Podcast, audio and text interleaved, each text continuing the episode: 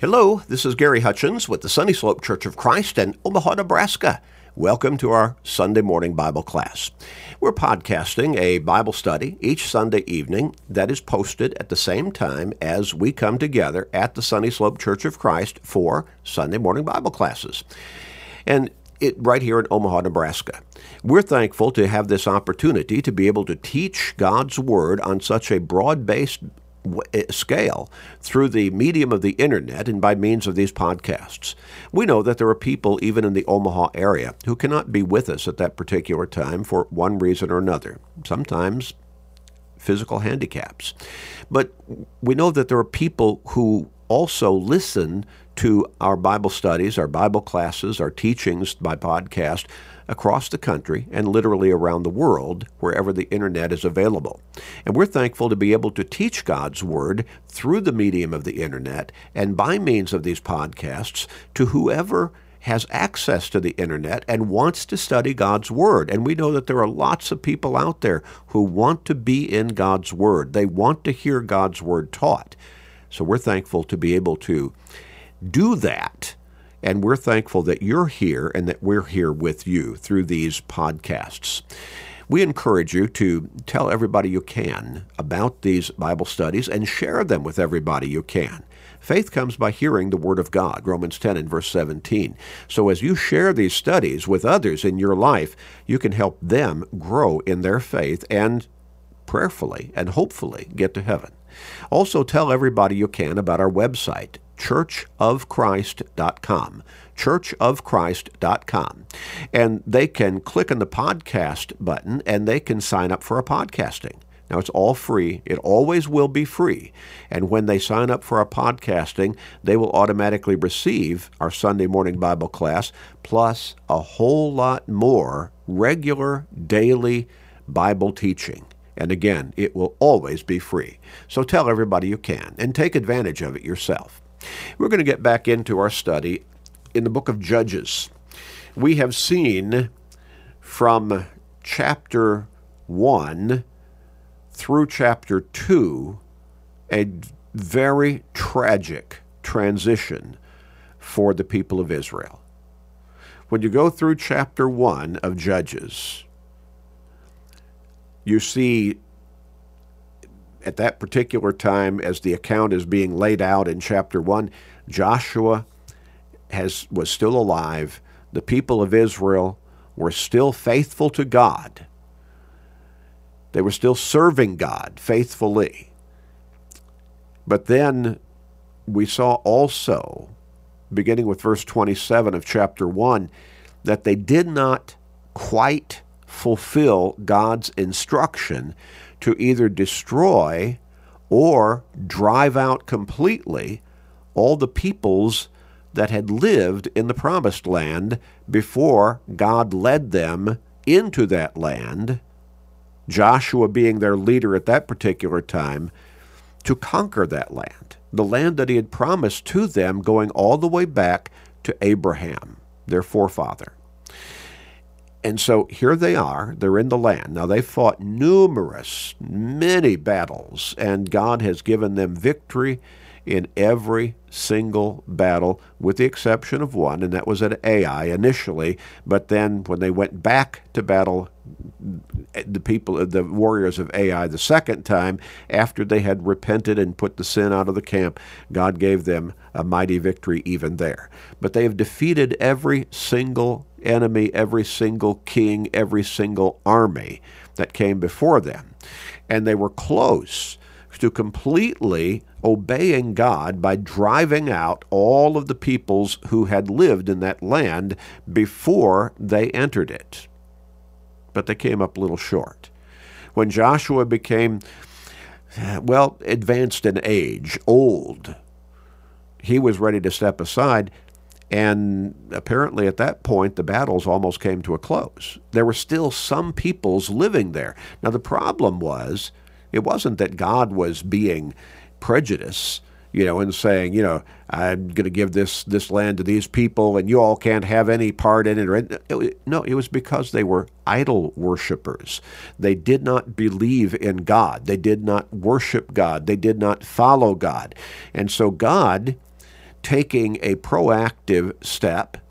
And, you know, when we talk about prophylactics, you know, we're talking about something, you know, medications that is given to prevent something from happening. It's not something that is given to a person who is already sick. It's something that is given to a person so that he will not get sick. And in some cases, people are given medications to keep them well and healthy, to fend off any bacteria or any uh, viruses or any other potential physical physically damaging uh, situations that could occur within their physical bodies. And so God said, You drive these people out, or else you destroy them in battle completely. Don't let any of them stay in, in the land, because they are idol worshippers. They are basically following the devil. And if you allow them to stay in the land and you start developing relationships with them, and particularly if you start allowing your sons and your daughters to intermarry with them, they're going to become a spiritual thorn in your side. They're going to start influencing you to turn more and more away from me and start worshiping their idols. Well, the people of Israel almost completely obeyed God, but they stopped short. And so they left some of the peoples still in that land, some of those idol worshiping peoples. Now, they might have thought, well, you know, we've got them under our thumb we are so powerful they cannot stand against us. We you know we we have control over them. And so they basically made them you know put them in, in positions of servitude to them but they allowed them to stay. And over a period of time their influence grew upon the people of israel. And exactly as god said they drew them in to the worship of their idols and in so doing, they drew them farther and farther away from true faithfulness, complete dedication to God. Again, verses 7 through 10 in chapter 2 are so tragic. So the people served the Lord all the days of Joshua, and all the days of the elders who outlived Joshua who had seen all the great works of the Lord which he had done for Israel.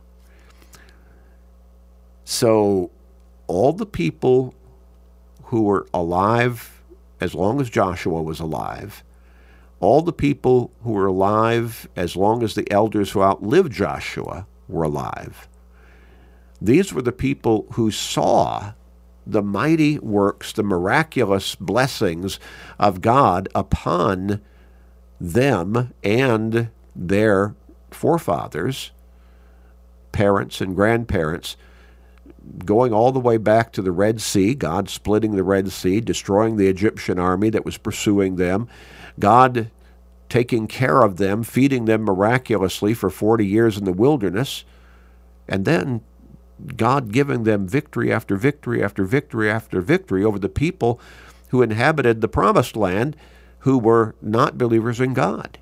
They saw God's mighty works. Verse 8 Now Joshua the son of Nun, the servant of the Lord, died when he was 110 years old. And they buried him within the border of his, of, of his inheritance at Timnath-heres in the mountains of Ephraim on the north side of Mount Gaash. So if the account stopped there, we'd say, Praise God. The people were staying faithful. But then, verse 10 when all that generation had been gathered to their fathers, in other words, when all that generation who outlived Joshua and that generation that was still alive until all the elders who outlived Joshua died, when all that generation had been gathered to their fathers, in other words, when that generation had died themselves, another generation arose after them who did not know the Lord nor the work which he had done for Israel. So, that faithful generation, that still faithful generation, when they died, their children, their grandchildren, that next generation, they were not there in the wilderness. They were not there at the Red Sea. They were not there fighting the battles and seeing all the victories that God gave to, the, to, to his people. And apparently, their parents and their grandparents, and I say apparently, that would seem to be the logical understanding, their parents and grandparents did not be as diligent as they needed to be in teaching their children and grandchildren coming up about God and his mighty works in delivering Israel and bringing them to this land. So they did not know the Lord nor the work that he had done, uh, which he had done for Israel.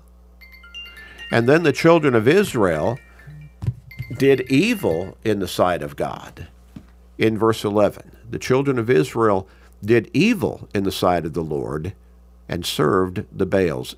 The Baals served the idols of the people who lived in the land, the people who their fathers and grandparents allowed to stay in the land. They stopped fighting the battles after Joshua died. Okay, now let's pick up with chapter 3. Now these are the nations which the Lord left that he might test Israel by them, that is, all who had not known any of the wars in Canaan. All right? Now, did God allow those nations to stay by his own design? I don't think we're to understand that. The Israelites stopped fighting the battles. The Israelites allowed those people to stay. Now, God then could use them to test the faith of the Israelites. Verse 2 This was only so that the generations of the children of Israel might be taught to know war at least those who had not formally who had not formerly known it.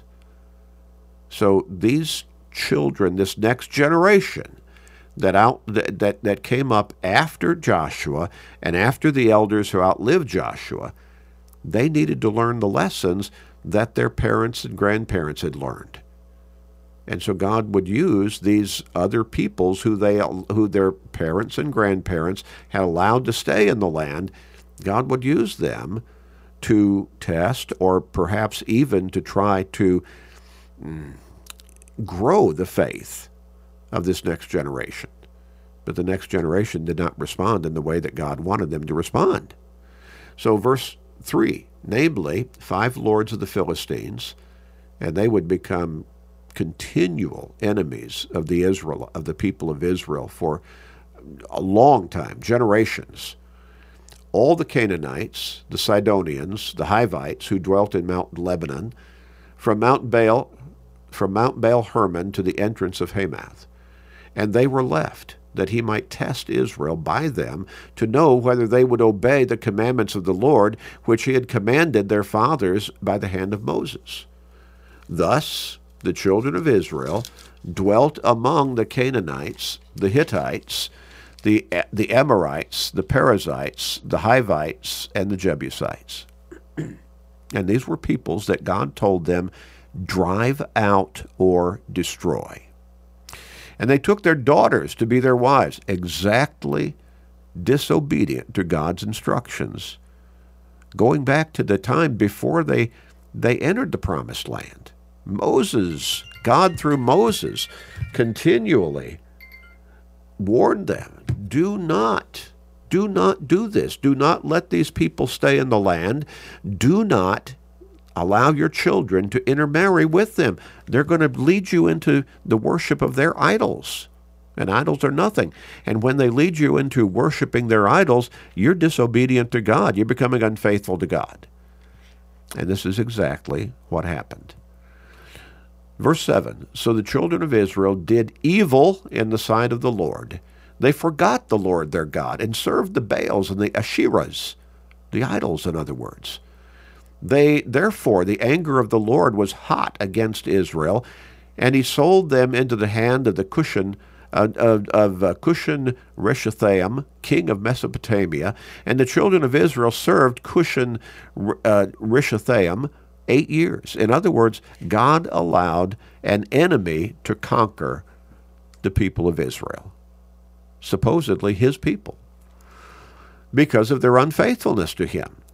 When the children of Israel cried out to the Lord, the Lord raised up a deliverer for the children of Israel, who delivered them, Othniel, the son of Kenaz, Caleb's younger brother. Remember, Caleb was one of the two spies that originally were sent into the land by Moses, who said, Let's take it. God will give us the victory. But the other ten spies gave an evil report, and the people believed and followed the other ten spies. Caleb's younger brother became, and this is what the title of this particular book means, a judge. God raised him up as a judge to deliver or to lead to victory the Israelites over this king of Mesopotamia whom God had allowed to conquer them because of their unfaithfulness. It's interesting. They cried to the Lord, it says in verse 9. You would hope that that would mean they completely repented, but we see that that repentance, to whatever degree it was, did not last very long. So, the Spirit of the Lord came upon him, that is, upon Othniel, this judge that God raised up to deliver them, and he judged Israel. He went out to war, and the Lord delivered Cushan Rishathaim, king of Mesopotamia, into his hand, and his hand prevailed over Cushan uh, Rishathaim. So the land had rest for 40 years. Then Othniel, the son of Kenaz, died. 40 years. So you would get the impression that they remained pretty faithful to God for those 40 years that God had brought up Othniel to be their leader, their judge. Now, 40 years, you, you think, well, that's not long, but that's a generation, basically. Maybe a little longer than a generation. What happens during 40 years? Hmm, children are born. Children who had been already young children, they're growing up. The children who are born, now they're the adult generation. And so everything recycles, so to speak. In verse 12, the children of Israel again did evil in the sight of the Lord. Now you would think they'd learned their lesson.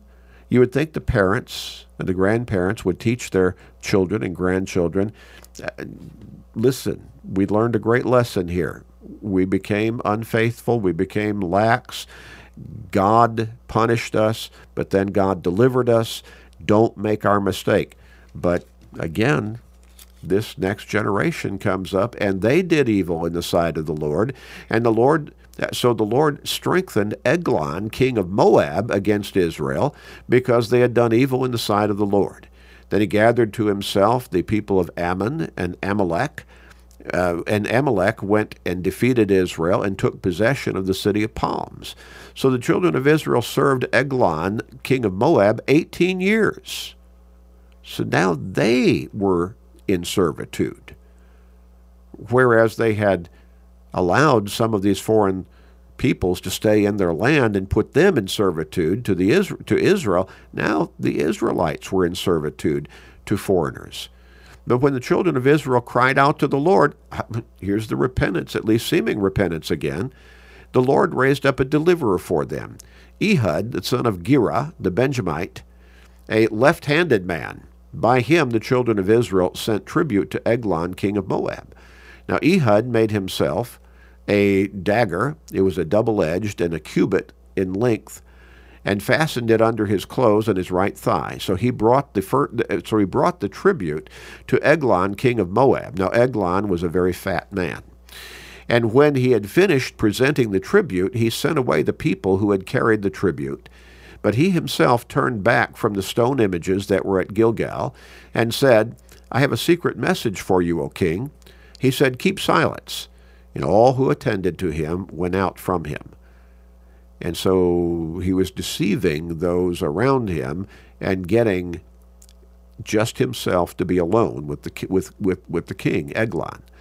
So Ehud came to him. Now he was sitting upstairs in his cool private chambers then Ehud said, I have a message from God for you. So he arose from his seat. Then Ehud reached with his left hand, took the dagger from his right thigh, and thrust it into his belly. Even the hilt went in after the blade, and the fat closed over the blade, for he did not draw the dagger out of his belly, and his entrails came out. Then Ehud went out through the porch and shut the doors of the upper room behind him and locked them. When he had gone out, Eglon's servants came to look, and to their surprise, the doors of the upper room were locked. So they said, He is probably attending to his needs in the cool chamber. So they waited till they were embarrassed, and still he had not opened the doors of the upper room. Therefore they took the key and opened them, and there was their master, fallen dead on the floor. But Ehud had escaped while they delayed, and passed beyond the stone images and escaped to Seirah. And it happened when the, he arrived that he blew the trumpet in the mountains of Ephraim, and the children of Israel went down with him from the mountains, and he led them. And then he said to them, Follow me, for the Lord has delivered your enemies, the Moabites, into your hand. So they went down after him, seized the fords of the Jordan, leading to Moab, and did not allow anyone to cross over. And at that time they killed about ten thousand men from Moab all stout men of valor, not a man escaped. So Moab was subdued that day under the hand of Israel, and the land had rest for eighty years. Well, you would hope again the people of Israel had learned their lesson and that their repentance would hold. But such was not to be the case. Verse 31 After him was Shamgar, the son of Anath, who killed 600 men of the Philistines with an ox goad, and he also delivered Israel. But then chapter 4 comes along. We'll pick up there next time, and we see this seesaw kind of history of Israel faithful to God, unfaithful, faithful to God, unfaithful. And God blessing them with victory over their enemies, and then allowing their enemies to conquer them. We see this over and over again for a long period of time. Long period of time. Basically, until David comes along. Now, Saul would start to change the course of things, but then he would have his problems. And David would ultimately be the king that God would use to put down all of the enemies of Israel. Let's pray. Father in heaven, we thank you for the lessons that you have laid out for us in your word to teach us your truth and to guide us in your will. Help us to learn those lessons and to make the proper applications to our lives. Help us to see the errors of people who followed you for a time but then became unfaithful and suffered the consequences. Help us to recognize that you love us and want to bless us always and ultimately eternally with a home with you in heaven. Guide us to live the life, Father, we pray. Praise, glory, honor, and thanks be to you. Please forgive us and hear our prayer, gracious Father. In Jesus' name, amen.